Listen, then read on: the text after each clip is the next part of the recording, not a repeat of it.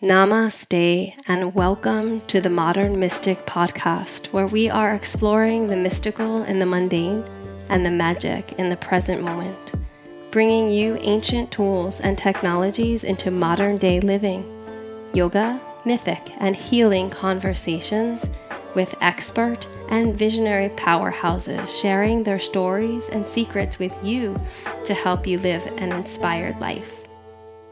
My name is Kilkenny the host of the Modern Mystic podcast.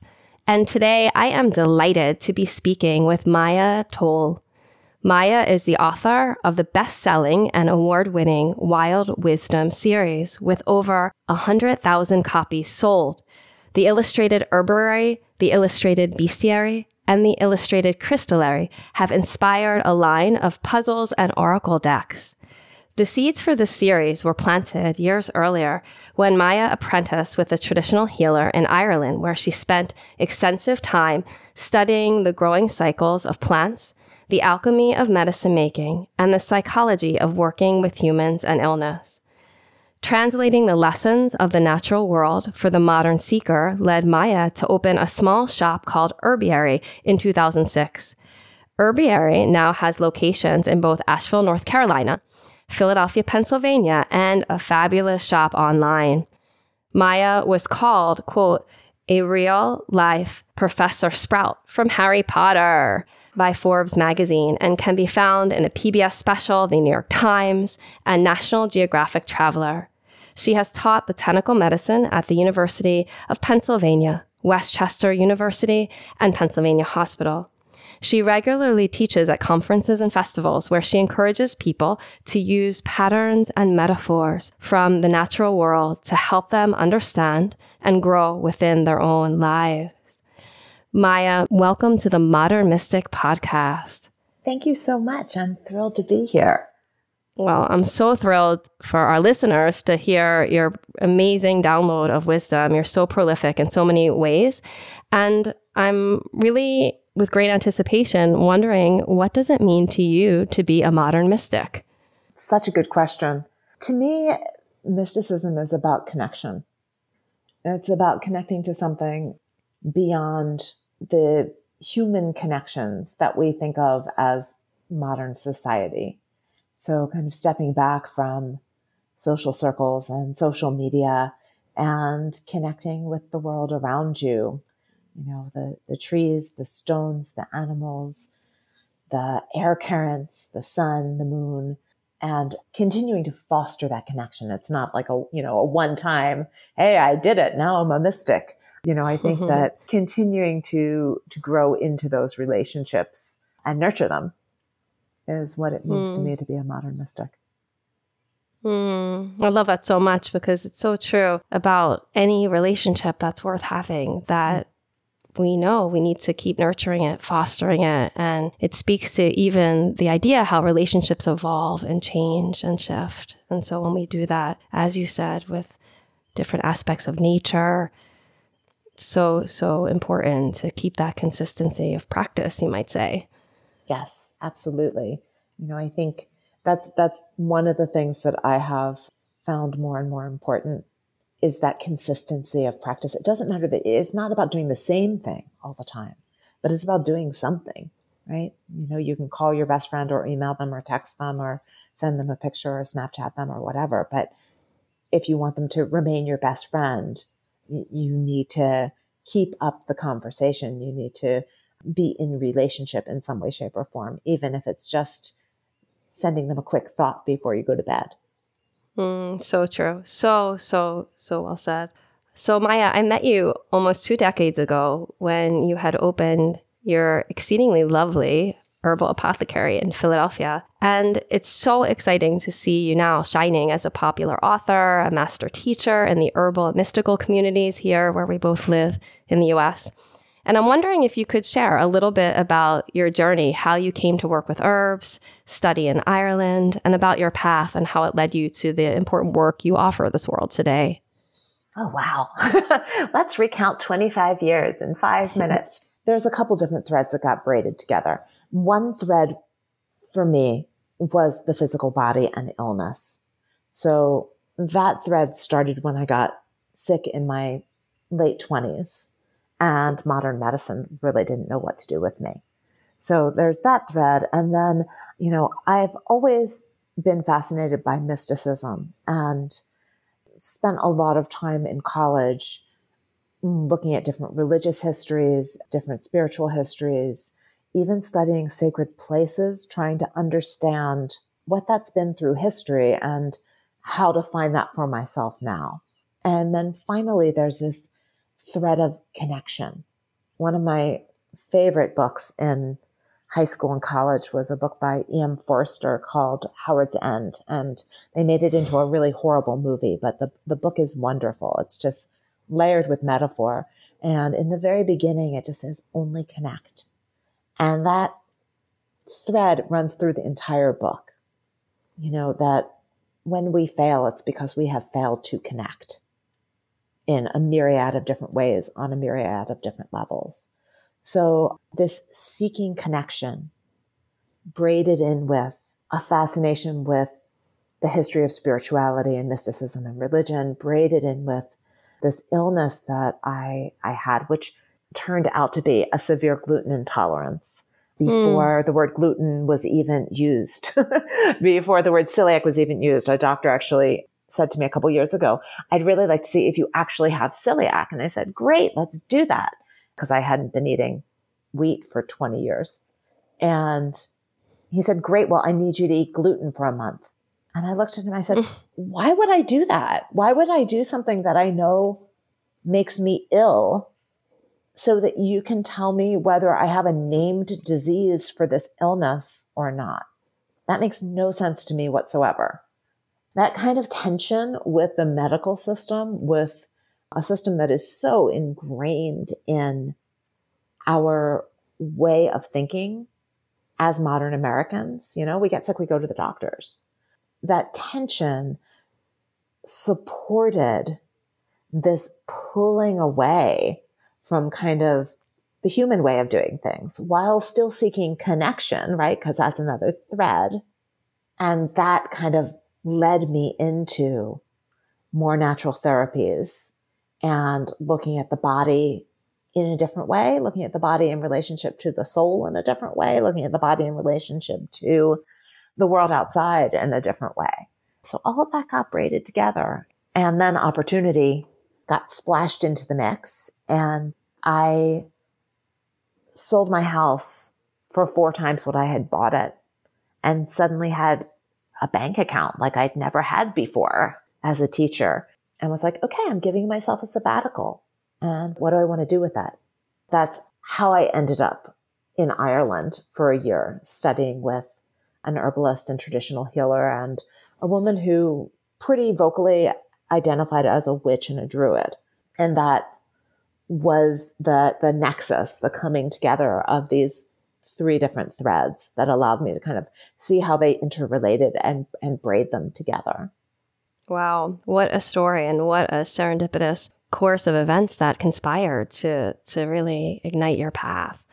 Being in Ireland, is that the land of your family of origin or it is not. Are there any threads with that? Not DNA threads. Uh-huh. You know, I mm-hmm. I know that there's a lot of focus right now on where your DNA is from, but I think that there are other levels of connection if you believe in reincarnation, and I'm always a little bit murky on whether I do or not, I kind of think that all of the bits of us go back out into the universe and they get reused and recycled, but I don't know if they get reused and recycled whole. You know what I mean?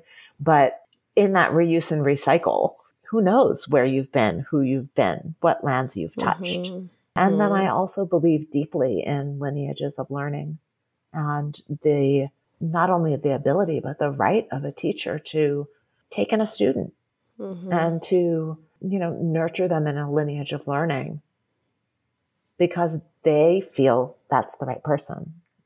They intuitively right. know that that's the person that they need to pass this knowledge on to.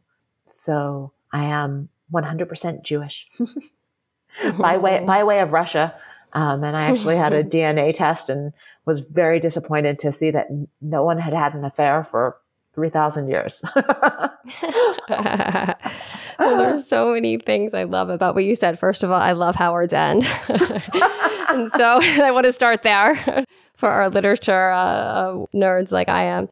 And it's how you spoke about connection. And, and that was obviously your initial answer. And it is so important. And I feel like herbalism is such a connection to all of our roots because, I mean, isn't it the case that, you know, since time immemorial, our human species has been engaging with herbal remedies and, and plant medicine and all the things. And it's only very recently that we've been cut off from that. So I feel like it's like our literal birthright to reclaim that wisdom. And as you shared so authentically and vulnerably, thank you about your own story with that journey back to that wisdom and that tradition, which led you to your studying. And I also want to highlight just, I agree completely with the value of having a master teacher. I feel like right now there's a lot of rejection of, you know, the teacher and the guru or the expert because we're crumbling systems and dismantling, you know, misaligned patriarchy and all the things. And I know that has to happen in certain kind of ways. But then there's the not throwing the baby out with the bathwater. And there are people who are great wisdom keepers and there is nothing that replaces years of study, practice, and studentship that once one's put in that time, the value that one can learn from being in the presence of such a person. I really, really honor that you had that that real gift of a master teacher. I think that every experience you have in life has a positive face and a negative face. There were very negative moments of this teacher relationship. That's real too. But I think that we're in this time where knowledge is being democratized. We learn from the computer. And there are certain things that are just not transmitted in that way. You know, so it's mm-hmm. not to mm-hmm. say go into a relationship with a teacher blind and think that it's just going to be a sublime experience. Your teacher's a human being with all the human foibles. But that relationship, you know, I, I, I just said I'm 100% Jewish, but one of the things that has always kind of struck me from Christianity is this idea of people gathering in his name I think that the quote from the Bible is whenever two or more of you.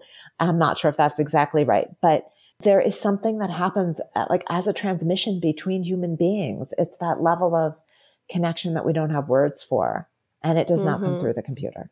Totally, and and there there is such um, power. I, I love, and I come from a yoga tradition and a background since childhood, and yoga. The word yoga means literally the Sanskrit root yuj, which means to connect or to yoke.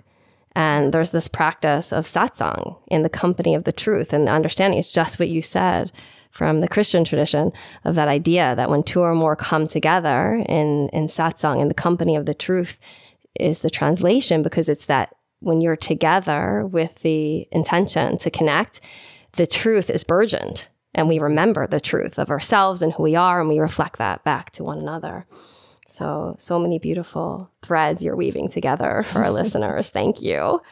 Well, herbalism is such a vast world containing ancient wisdom. And um, again, I feel like it's a thread that was, you know, cut by modernization, by Western medical practices, which I honor, but there's time and space where they're supportive. And then sometimes they can bleed into the realm where they're not supportive, as you experience and I've experienced. And I'm wondering, you know, when it comes to herbalism, I love it so much because it's very practical. You're dealing with the physical body, you're dealing with physical plants on the material plane. And would you mind speaking to your experience of the intersectionality of where herbalism meets mysticism? Yeah. So I was actually listening to you say, you know, it's very practical, it's very physical. And I'm like, it is? It's not for me. you know, mm, for me, it is about connection.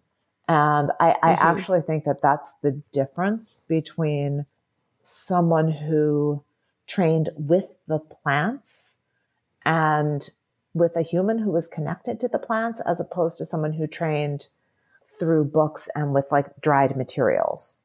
Mm-hmm.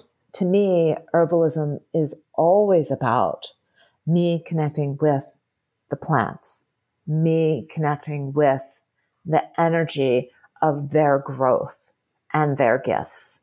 And so there's this overlay where you're looking at the physical and you're overlaying this connection. Like, for instance, St. John's wort has been used to treat depression. St. John's wort blooms right around the summer solstice. And it's used to treat the depression of seasonal affective disorder specifically. So mm-hmm. I like, you know, I find it gorgeous that this plant that blooms at the summer solstice is what we need at the winter solstice. Mm-hmm. Right? It carries the light of summer to us in the winter. And so while, you know, I can speak and when I lived in Philadelphia, I actually worked with one of the large hospital systems as well as a couple of medical doctors. And so I can translate this mystical feeling into language that a medical doctor can understand. And I kind of know where the line is and what I can say and what I can't say. Mm-hmm. But whatever's coming out of my mouth is influenced deeply by the mystical connection. Mm-hmm. You know, and mm-hmm. that's to me, like if you look at, at a list of plants to treat a stomach bug, there are 40 or 50. How do you choose? And the way you choose is by knowing the plant intimately and getting to know the person intimately. And it's kind of like, you know, setting a friend up. It's like, oh, you know what? I think that person's going to get along really well with Lee, but not so well with Terry. And so interesting. You have to get to the point where you can make that connection. And that's the difference between someone who uses herbs and someone who has taken the time to make the connections with the plants and then with the people on the other end, right? So that mm-hmm. they can mm-hmm. make a really solid introduction. Mm, that's such a gorgeous way of, of speaking about it as a wisdom holder of the herbs. I love that because different times when I've worked with herbs and people who really know a lot about herbs, you know, they'll give you information. But I've so appreciated my own journey of like meditating on the plants and working with plant oils and such. Last week, I all of a sudden in the middle of the night, I like woke up my husband's like, What are you doing? And I'm like, Blue tansy, blue tansy. And he's like, What? And I had this dream, and blue tansy came to the dream. I ran to my essential oils. I put the blue tansy out. I didn't even use it or smell it. I didn't think about it. I just knew I didn't want to forget. Yeah. And then I went back to sleep. And then the morning it was it was there. And it's just this amazing thing that if you're someone like me who's you know i'm not uh, an expert by any stretch in herbs like yourself or anything but it's so to me affirming to hear how you're speaking and really gives breadcrumb clues for our listeners hopefully as well how you can start to think about being with the plants and creating relationships with the plants and connection with the plants because then eventually you can start sourcing the wisdom from within always you can use a guide as well for for safety and reference point but there is this you know aspect of um, mysticism that comes into it that's so cool for me there's always a balance between the intellect and intuition it's mm. never just one or the other so when I was making a formula for someone, my teacher in Ireland would always use eight herbs in a formula, and I tend to use seven or eight. And so you know, if I was making a formula for someone, I would choose six or seven herbs and I'd let the last herb choose itself. So the base, the six or seven herbs that I chose were my intuition kind of dancing with all the accumulated knowledge of the herbs. And I would look things mm-hmm. up and, you know, double check medical studies and things like that. The last one, I didn't have to understand it all you know, I remember a day I was mixing a formula for someone and a bottle of calendula literally fell off the shelf and hit me in the head. And I was like, okay, calendula, here you go. You're, you're in. I don't know why. And just opening that door to the mystery and saying like, okay, I don't know why. But then within that, right? So calendula is fairly benign. I don't think there's anyone that I'd be, you know, really concerned about giving calendula to, but there are some herbs in my apothecary that I would be concerned about giving people with particular conditions. Mm-hmm. So if an herb fell on my head that I'd be concerned about, I might put one drop in an entire bottle just as a like, okay, you're here, you know, you're here dancing with everybody else, but I don't really actually want you to have a physical effect on this person because you're the wrong, you're like, you're, you're wrong constitutionally or like there's something, there's something that doesn't work on a, the physical plane, but I get that you want to be here on the non-physical plane. Mm-hmm. Yeah, well, that's it. The herbs are obviously plant, but just to remind the listeners, right, they're these living substances. These aren't, you know, chemically made in laboratory. They're food, whole foods, alive. And so there's energies to them that are very alive. And that's part of the magic of it. I'm so curious, just because you helped my father in law with several health challenges, from an illness, quote unquote, standpoint, using Western terminology. What in your mind are a few key perspectives or philosophies that you feel are beneficial to know? As inevitably living as embodied human beings, we will all face health challenges and imbalances. Yeah. I think, first of all, bless Louise Hay's. I mean, she's like Hay House and everything she created. Her books were amazing and they opened up people's eyes to a different way of seeing. And they also created this idea like Louise Hay basically said, if you have an illness, it's trying to tell you something and it's always like it's always a psychological or emotional thing. And sometimes actually what it's trying to tell you is a physical thing. Sometimes your illness is telling you you've been eating too much salt or you've been eating gluten and your body doesn't like it. And so like Louise Hay brought this idea in and now so many practitioners in the holistic realms go first to I was having an inner ear problem and one of my friends trying to be helpful said, well, who are you not listening to? Mm-hmm. And it was my friend. So I was gentle. But what I really wanted to say was give me a fucking break. You know, the things that are going on with me are deeper than that.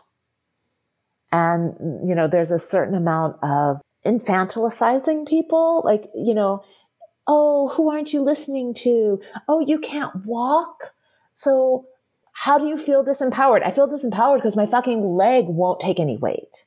Sometimes the problem is in the physical realm.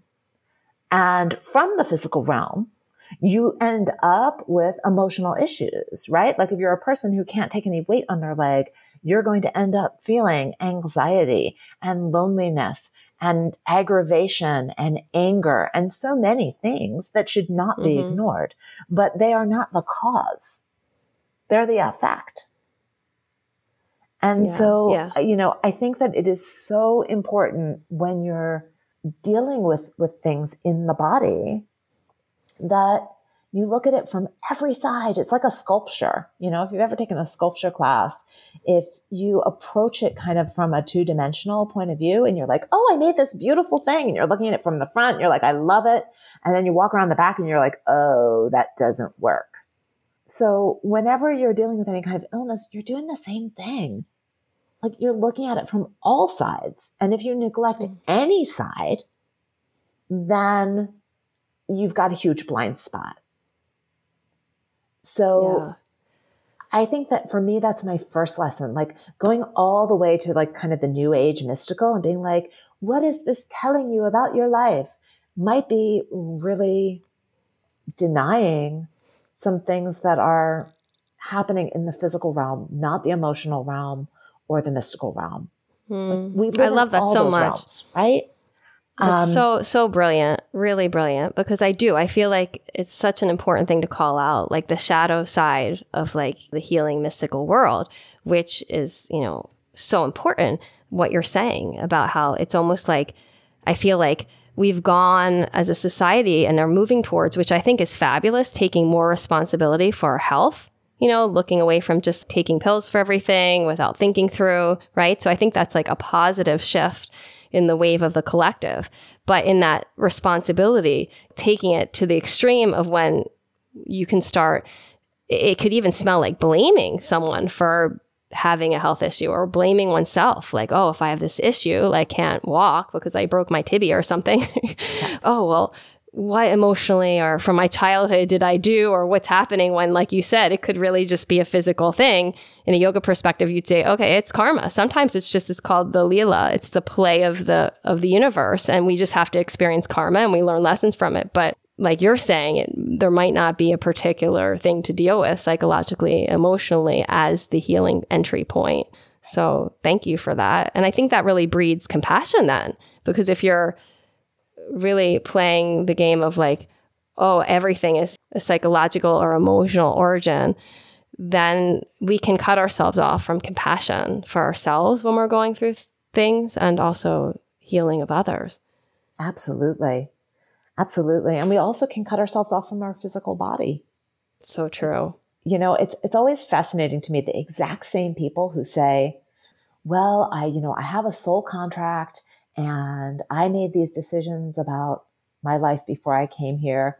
Those exact same people are the ones who are often not living in the body that they say that they came to inhabit.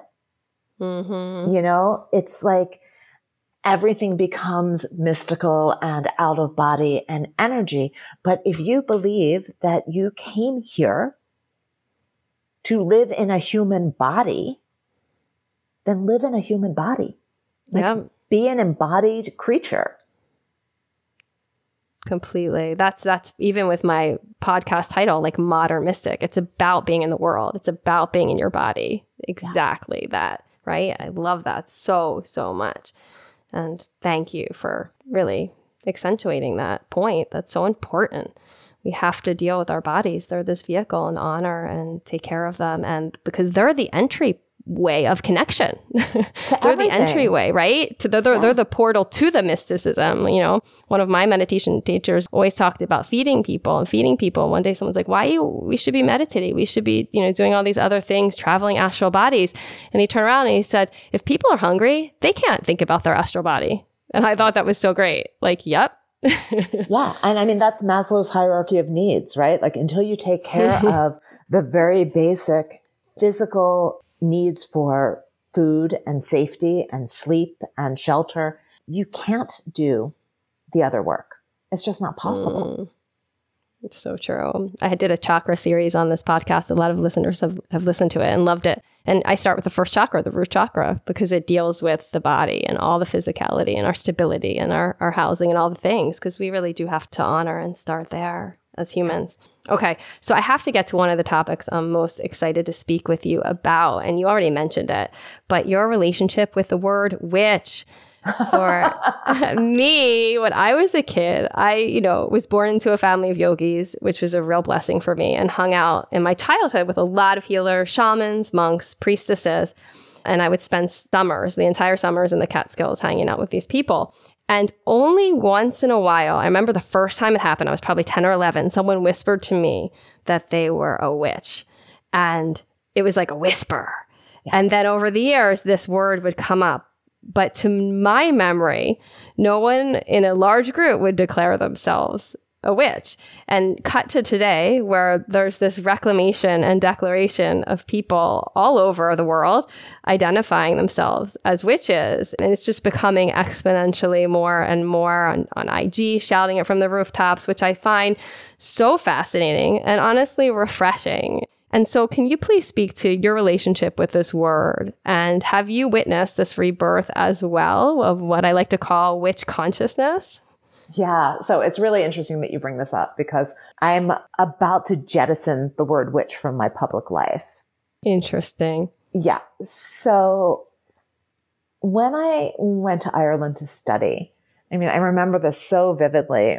My teacher on her website had this photo of herself and she's sitting with like, you know, a not very pleasant look on her face. And what I mean by that was, you know, intentionally not someone caught off guard, but intentionally looking serious and perhaps a little bit not nice. Long red hair, a very dark green cloak, like full length cloak, holding a staff, sitting by a giant stone hearth.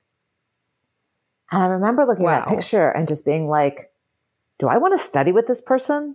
You know, there's so much that I wanted to learn from her, but that felt so like I was either like, okay, she's like this every day, in which case, whoa, I don't know that I can keep up, or this is performative.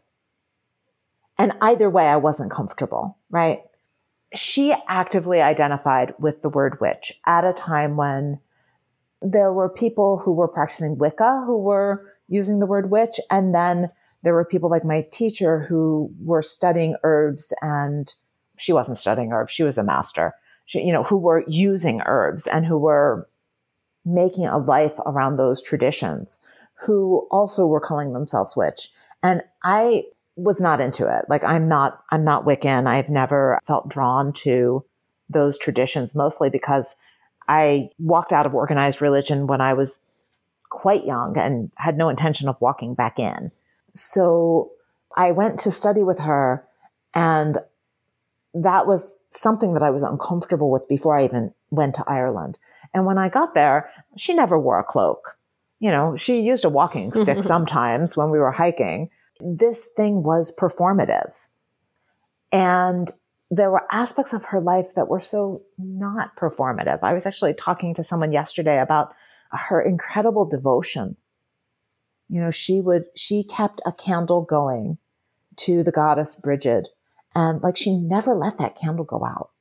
It was mm. in a hmm. lantern on an altar in the entryway. And like she planned her life around when that candle was going to gutter and she needed to light the new candle off the old candle so that that wouldn't go out.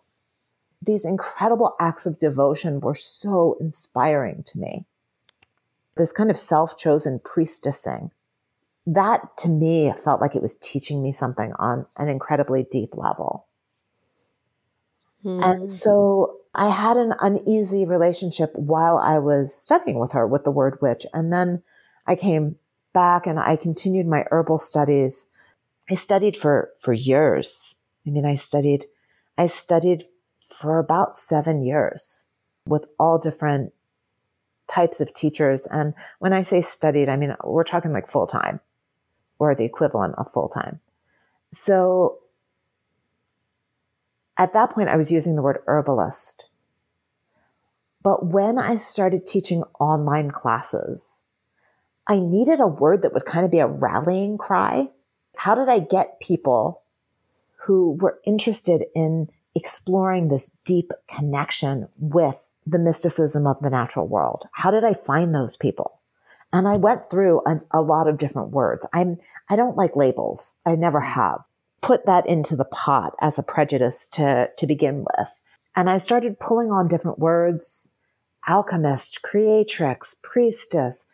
Uh, they, they just didn't, like nothing was sitting. And so, you know, even to this day in my material where I use the word witch, I have some things that say something like, what do you call a person? Who is inspired by the particular scent of jasmine at sunrise. Like, what do you, you know, what do you call this person who's working so hard to connect with the mystic through the natural world? Right? Like, what's the word? And I chose witch. And when I first started using it, it was a word for which I could make meaning. It wasn't really being used except, you know, Disney characters so I was able to say, this is what witch means to me. This is how I'm using it.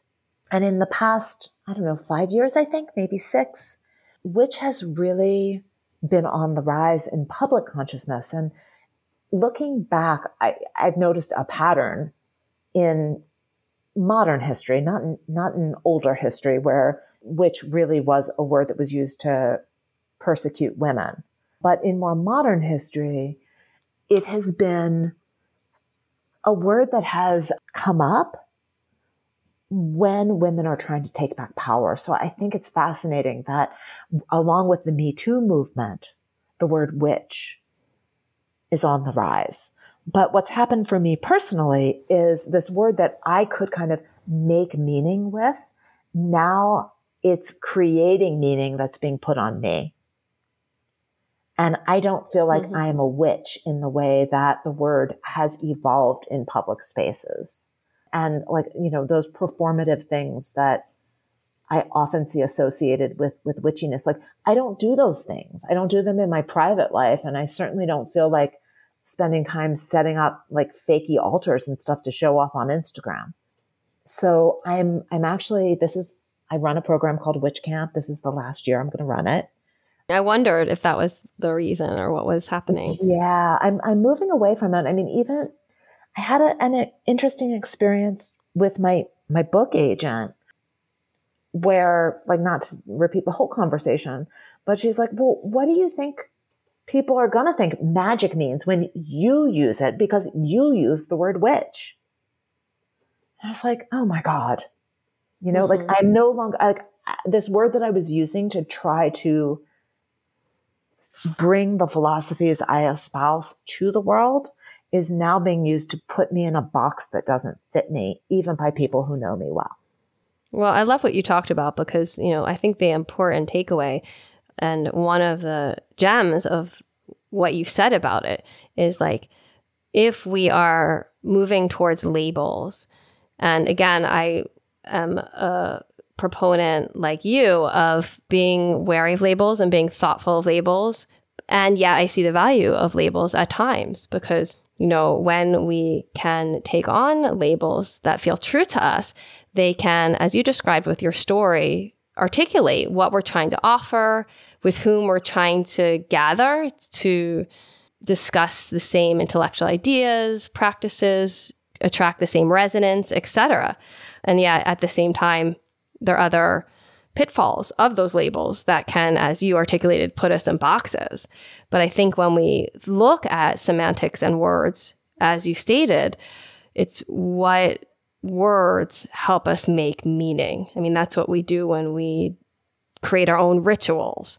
If we're taking on language to describe our work or who we are, right? What makes sense for us? And I feel like it can change, you know, as you're really gracefully doing is like you can go through periods where you identify with X, Y, and Z, and then being gracious and spacious enough with yourself as you grow, change, evolve, or as society shifts and takes on different ways of interfacing with different words or structures, you can then let them go. And that's okay too. That's part of our evolution. And so I think that's really, really empowering. I think the witch is so fascinating. I mean, you know, most of our listeners have heard of the Salem witch trials. And I do think it is so an alignment, this reclamation of the word witch with, as you said, the Me Too movement, the rising of the divine feminine. There are studies that I've read or historical accounts, and I know even conservatively, there's an estimation that I think it's 40,000 to 50,000, and that's considered conservative individuals, mostly women, were executed for witchcraft in Europe and America. And so often, initially at least, before it became this long epoch of time, when this witch hunt started, it was, you know, tracking down women who had power from knowledge of herbs and knowledge of healing. And so it is this fascinating point that I think, you know, is interesting to look back in history on the oppression of women and this complete, really extermination. I mean, that's a huge number of people. And now reclaiming that with the word witch, it's very fascinating. It is. It's an incredibly fascinating cycle. I don't feel like the culture should jettison the word witch. You know what I mean? But I think that at this point in time, in terms of using it to say who I am to, for instance, like a publishing house, the associations with black fingernails and moody Instagram shots and, and even things like the Celtic holidays. All those associations are there. Like people, I can't tell you how many times I get on a, a podcast and someone says to me, you know, Oh, so what are you doing for Beltane? And I'm like, nothing. I don't celebrate Beltane. And they're mm-hmm. like, what? Huh? There's just a whole suitcase full of preconceived notions that come along right. with it at this point that are not helping my my personal growth.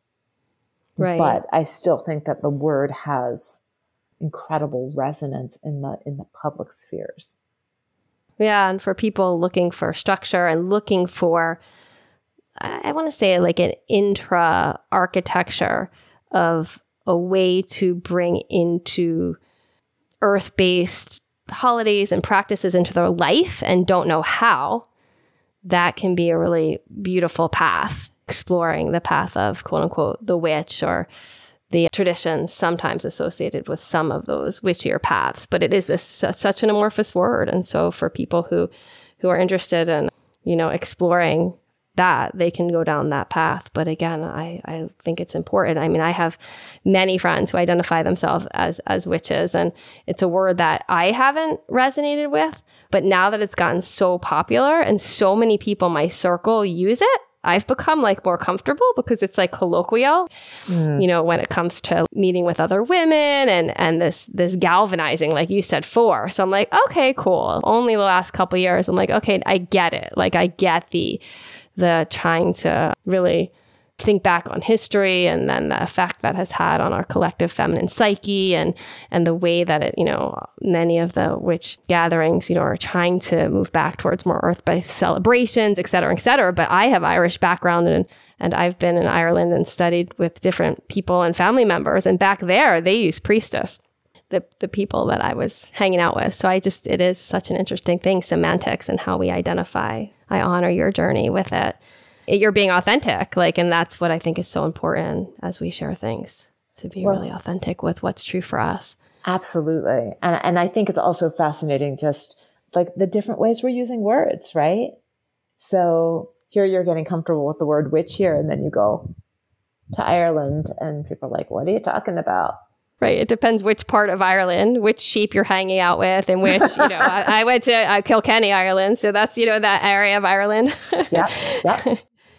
and it's what what's true for you. I love yeah. it. Well, I'm, I want to ask you about your incredible work with Oracle cards. I have a few of your decks.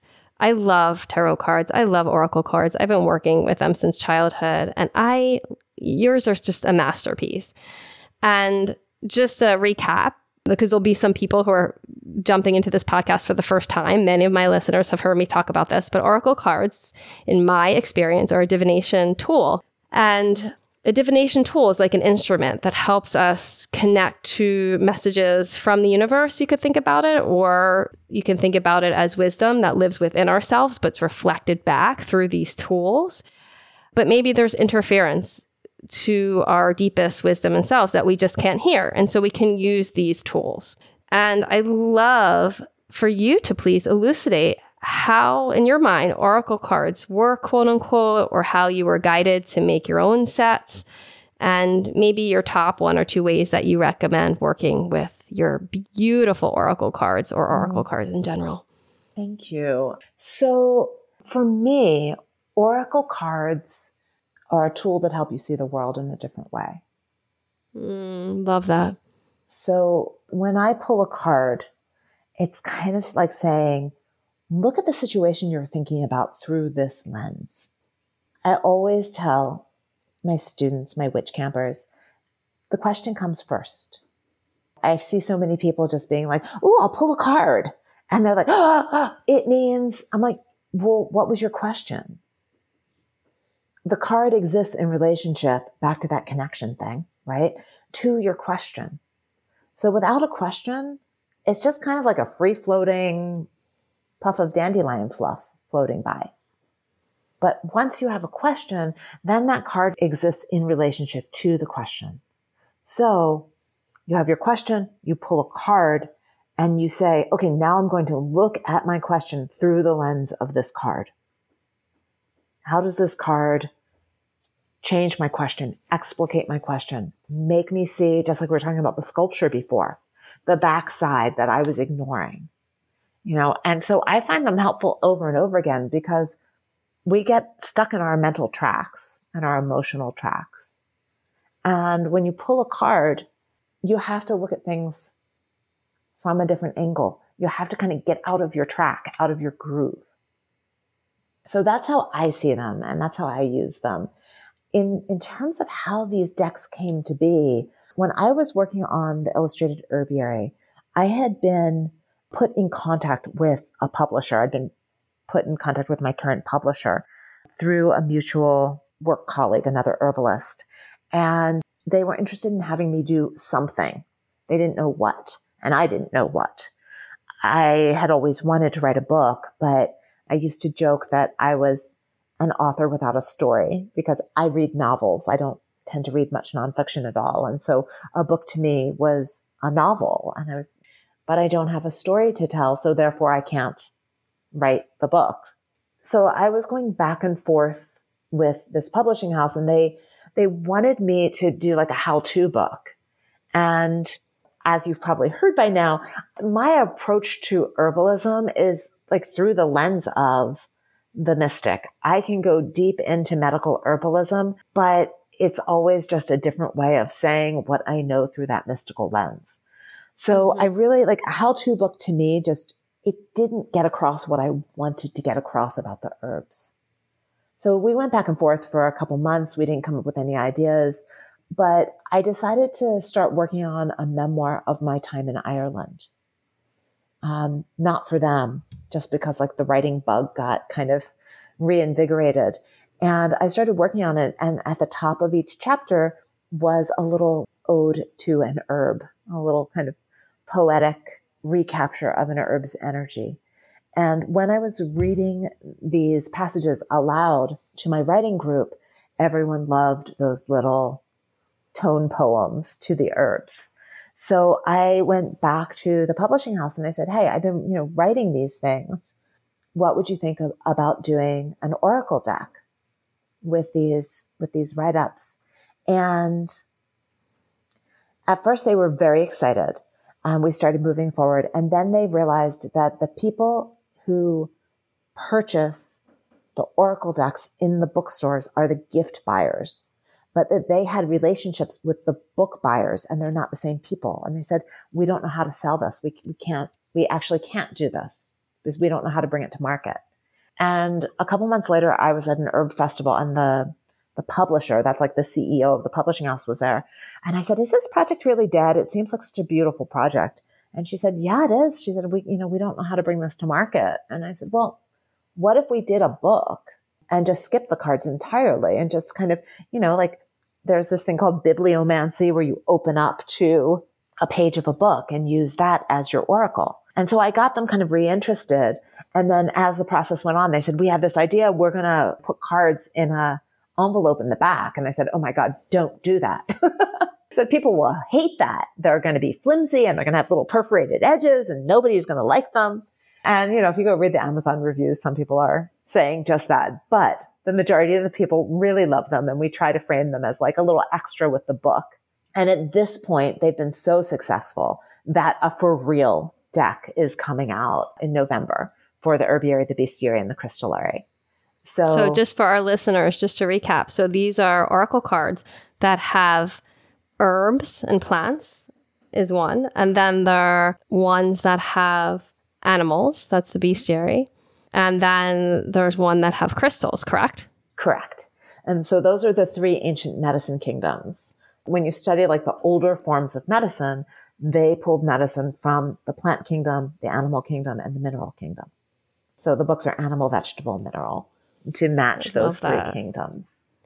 I love that. I love that paradigm that you you birthed all that from. They're beautiful. Could you speak to the term earth-based practices? And extrapolate what this means to you and looks for you in your day to day life.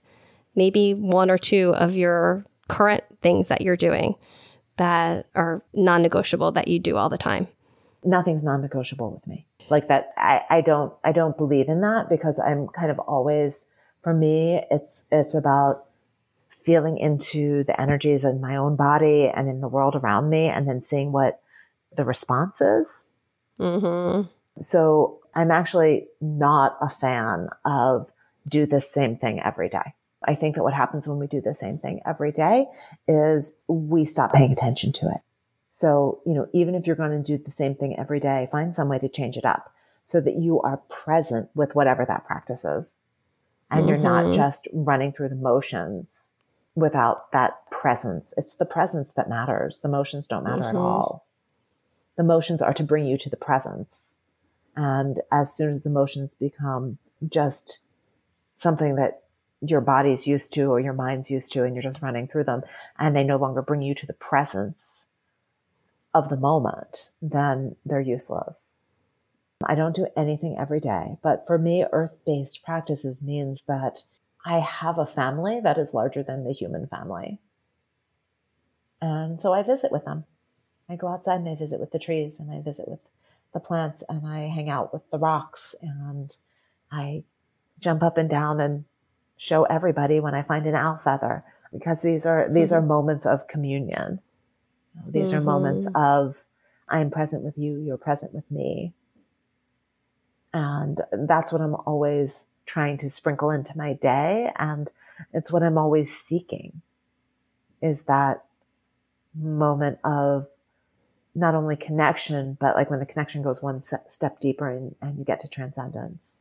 Hmm. Yeah, that's so beautifully put. The liminal moments, and I love how you talked about presence. That's such, such the heart. I think of the mysticism and finding the magic in the mundane and connection is yeah. is is what you're doing and are your practices bringing you to presence and like you said i think some people and i've talked about this in various ways throughout different episodes on my podcast but like the idea that some people the some of the formality and sameness can lead them to presence for some people, we need to be like slow jamming different things all the time. I mean, I drive my family nuts because I'm always like with, with plans. Like, we need, you know, about making plans with people. It's like, well, I have to feel into how I'm going to feel and what is in the moment and this and this and that. And so, like, I very much live my life and it works for me and feels authentic when I'm being more intuitive and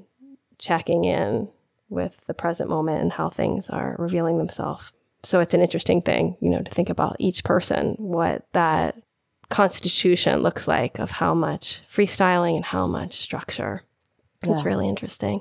Even if you're a structure person, like there's a lot in me that's that needs some structure. But within that structure, I need to play. Yeah. Right. So yeah. if the structure is you're going to say some kind of a grace before meals, then change up the grace.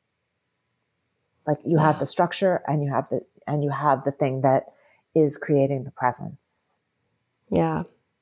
Right. Yeah. So if the structure is you're doing sun salutations every morning, then what's the thing that's bringing you to presence? Is it that, you know, you're looking out a picture window and like you're present with whatever's going on in the outer world while you're doing your sun salutations? Is it that you're changing up the music? Is it that you're changing up you know, the exact sequence of the, of the moves. How are you continuing to bring yourself to presence? And if you're using repeated practice like a mantra, then are you actually being present with the drone of the practice so that it allows you to slip the, the bounds of your conscious mind and enter that other space? Or are you thinking about grocery shopping and your body's going through the movements? Because mm-hmm. those are not totally. the same thing. Totally. No, just to recap for listeners, how you are continuing to bring yourself into presence and reflecting on that and being conscious is, is, is a beautiful litmus test, you know, and, and one really to be, I mean, I, for me, it's a practice all day long just am I in presence? You know, I use different languaging, but am I in the present moment or am I not? Right. And when we get conscious of where our consciousness is dwelling in our practices and in our connection, and like you have your time connecting with the the family that's greater than your own family and the and the earth and the animals as such, right? Then when we grow that presence, when we're doing our connecting with the capital C time, then we get stronger at doing it in the mundane, quote unquote, seemingly mundane moments of our life too. Absolutely. I think that's such a good, you know, that's such a good reminder. It's you're practicing so that when you have the time to go to a retreat or, you know, take an hour long class or whatever, that you can slip into that space more quickly and you're also practicing so that when the shit hits the fan in your life, which it does, you can slip into this space easily instead of spinning out. Right. Totally. Such an important, important, crucial point. I mean, and really, you could argue the one of the main points, right? How can we then deal and process our life when things are chaotic and tragic and painful with as much grace and really alignment as possible to move with and through them. Yeah. Such a because such a life will be point. all those things, right? Yeah. Yes. Exactly. Exactly. You spoke earlier of intuition and just being such an important aspect, and hearing you speak about your work that I admire so much. It makes so much sense to me how you're talking about you coming from that place as a primary stance and primary perspective. And I'm wondering, would you mind sharing one or two favorite ways or hacks that you help others share and build their intuition? Yeah. So, you know, I think intuition is based on noticing the things that you don't normally notice. Mm, I love that. It's a fabulous way to put it. You know, so you have receptors all over your skin that are constantly taking in information, tiny things that your brain's not even aware of. Or, you know, more technically, your brain is aware, but your brain's saying, mm, we don't need this right this minute for our survival, for whatever we're doing today. And it just puts that information kind of in the file cabinet. Bye bye. Um, but you're constantly taking in information from your environment in all different ways. And so intuition is bringing that information to the forefront. So the starting point for me as, you know, as, as a teacher is telling people to pay attention to the world around them. And the easiest way to do this is to choose something to focus on during the day. It could be a color. It could be an animal. It could be a plant. It could be a word. But, you know, let's say that you're focusing on a snail. That's your focus for today. And you're walking into your car and there's a snail on the gutter of your house. You're like, huh, snail. And then you're driving to work and there's a billboard with a giant snail saying something. You're like, huh, snail. And then you get to work and the company has changed all the screensavers on the computers and there's this giant spiraling pattern. And you're like snail right? So you you might not have noticed the repetition of the symbol if you weren't paying attention. Your eyes would have skimmed over and been like what's that funny thing on the on you know on the gutter on the drain pipe? Oh i'm so tired of billboards on the highway. Why do we have to have these billboards? Oh God, mm-hmm. they changed the mm-hmm. screensavers. I liked my old screensaver. Right. So the same information would be coming in, but you would be interpreting it differently. So by choosing something to pay attention to, you can begin to see for yourself the patterns that occur over the day and how you normally would handle them or not handle them. So this is the beginning point because what you're doing when you're pulling up all this information, right? All this like countless information that you're taking in all the time is you're looking for patterns and you're not doing this consciously. So you kind of have to like train yourself to start to see patterns so that your subconscious goes, Oh, we're looking for patterns on it and starts identifying them and calling them to your conscious attention. So that's mm. a hmm. really good beginning point. That is so fabulous. I mean, uh, my mind is just like, I feel like I've had like an hour massage listening to you just say the answer and like expansion because I run physical yoga trainings and just what you said can be applied to to me in my mind like everything. Like whether you're helping people with their biomechanics and their bodies, they're you know structurally and very physically. You know, I also have developed psychic abilities and I'm always working on that. And so that's like, you know, going from the most gross to the most, you know, esoteric. And a woman that I was training with was talking about like, all the information's out there, right? You're receiving all the information. And that's something that I've really realized in my own development of certain intuitive things that like, yeah, I've I've been getting this information for a long time and and it's just like organizing it with patterns. And so I yes. think that that answer could be really applied to your kitchen cabinets, to your love life, like to everything. I think so it absolutely good. could. It absolutely could. And it's, you know, we invigorate what we pay attention to. Yes. Which is, that's the law of attraction. It's as that's simple exactly as that, it. right? Mm-hmm. We are mm-hmm. invigorating what we pay attention to. So begin paying attention to some different things to set Love new patterns in your brain and see what happens. And remember, like, this does not have to be crazy serious. This can be fun. This can be play. And that's it. And I think that's such an important point to add that flavor because I think a lot of times we say like, "Oh, we're doing mystical practices now," or we're doing, you know, and it becomes this like, serious, serious, thing, right? Serious. And we're so serious. And uh, to me, in my mind, you know, really, it's the playful energy creates an expansion of our consciousness and our ability to take in what we're taking in even in our intellectual prowess, I think the more playful we are, the more absorbent, receptive, and brilliant we are. I that agree. stance. That's a great, great, important point. Thank you. Wow. Well, Maia, would you be willing to punctuate our conversation and lead us in a few minute meditation, perhaps connecting to a plant spirit team member or herbal ally or whatever you feel moved to punctuate our conversation? Oh, my. Hmm. Yeah, let's see here. You know, why don't we just do um, a grounding exercise? Because I think that for me, at a very basic level, finding your own roots helps you connect with other rooted things. So I think this is a, a very simple, it doesn't matter where you are, whether you have green growing things around you or not. If you're driving, save this for later because I know mm-hmm. people listen to podcasts in all kinds of places in all kinds of ways. So if you're able right now, get yourself into a comfortable standing position. And you're going to want to be standing for this. So if you can't stand right now, save it for later.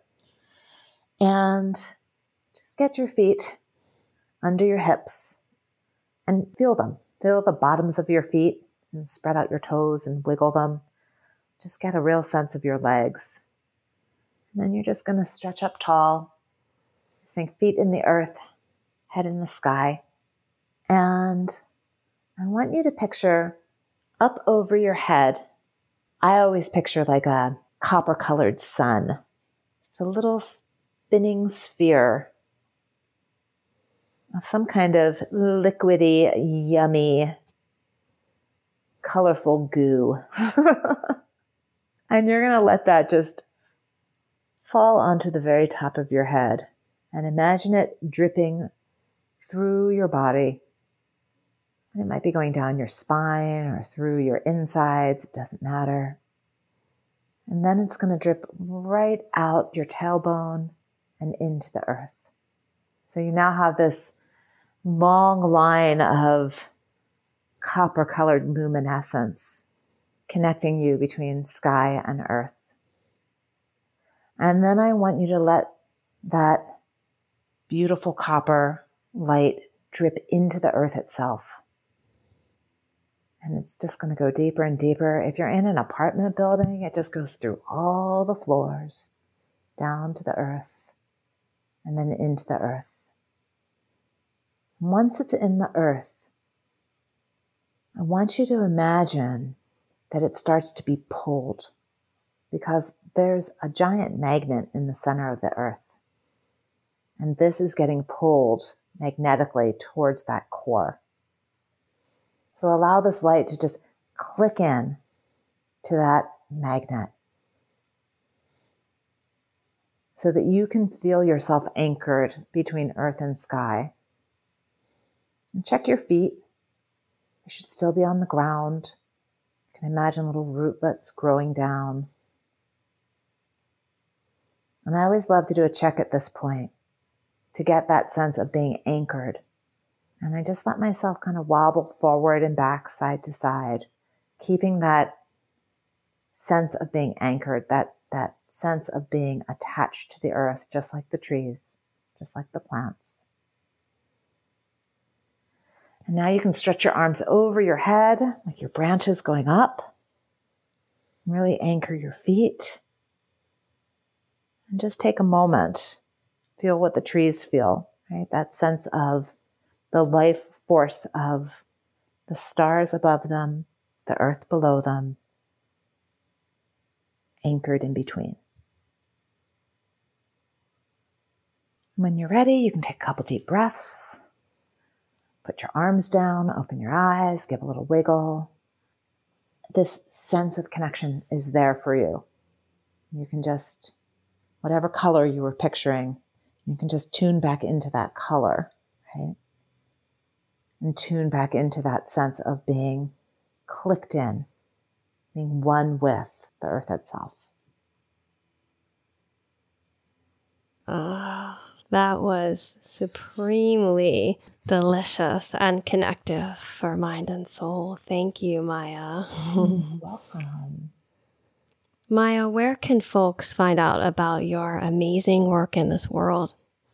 Yeah, so you just go to my website, which is www.maia, M-A-I-A, toll, T-O-L-L dot com. It's all there. Well, Maia is so generously offering all of my monthly Mystic members 20% off their first order at herbiary.com and 20% off her very last witch camp. Um, so that program looks amazing. So definitely head over to modernmystic.love and check out all the freebies, discounts from my incredible guests, and compelling videos and content from yours truly that becoming a monthly Mystic member affords you. I just launched this membership and I'm getting amazing feedback about it. I'm so proud of this platform. I'm humbled and so grateful to all of you who have written me that are really, really feeling like it's a game changer.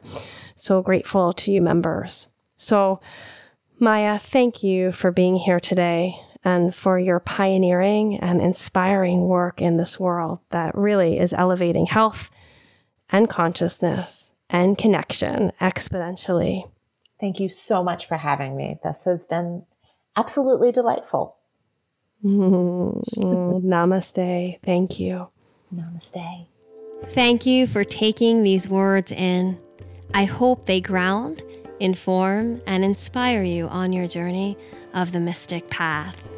If you like what you heard, please be sure to rate, review, and follow the show on Apple Podcasts, Spotify, or whichever podcast platform you use. It is so appreciated. Also, check out my website, modernmystic.love, where you can find information about my very exciting monthly Mystic membership. My members have unlimited access to a robust video library, which includes short videos that are easily digestible, sharing practical ways to integrate mystical living into your day to day life. These compelling videos cover topics such as how to ground, protect, and grow your energy, how to develop your psychic abilities, how to connect to your spirit team, shadow work inner child work, tarot cards, lots of Western astrology, of course, in addition to syncing up with the rhythms of nature and so much more. I've gotten so much positive feedback that these videos are game changers for folks. Also included in the membership are over 100 alignment based yoga classes of all different levels, meditation and breathwork classes, so you can work from the inside out or the outside in and up level yourself as you become the next version of you. Not to mention, my Mystic members get all sorts of bonus content and discounts from my visionary podcast guests. So check out modernmystic.love and take a peek there, as there's a free sampling of some videos waiting for you. Lastly, if you are looking for some conscious conversation and compelling community, check out also our private Modern Mystic podcast Facebook group. Keep on meeting the present moment where the magic lives, one breath at a time. Namaste.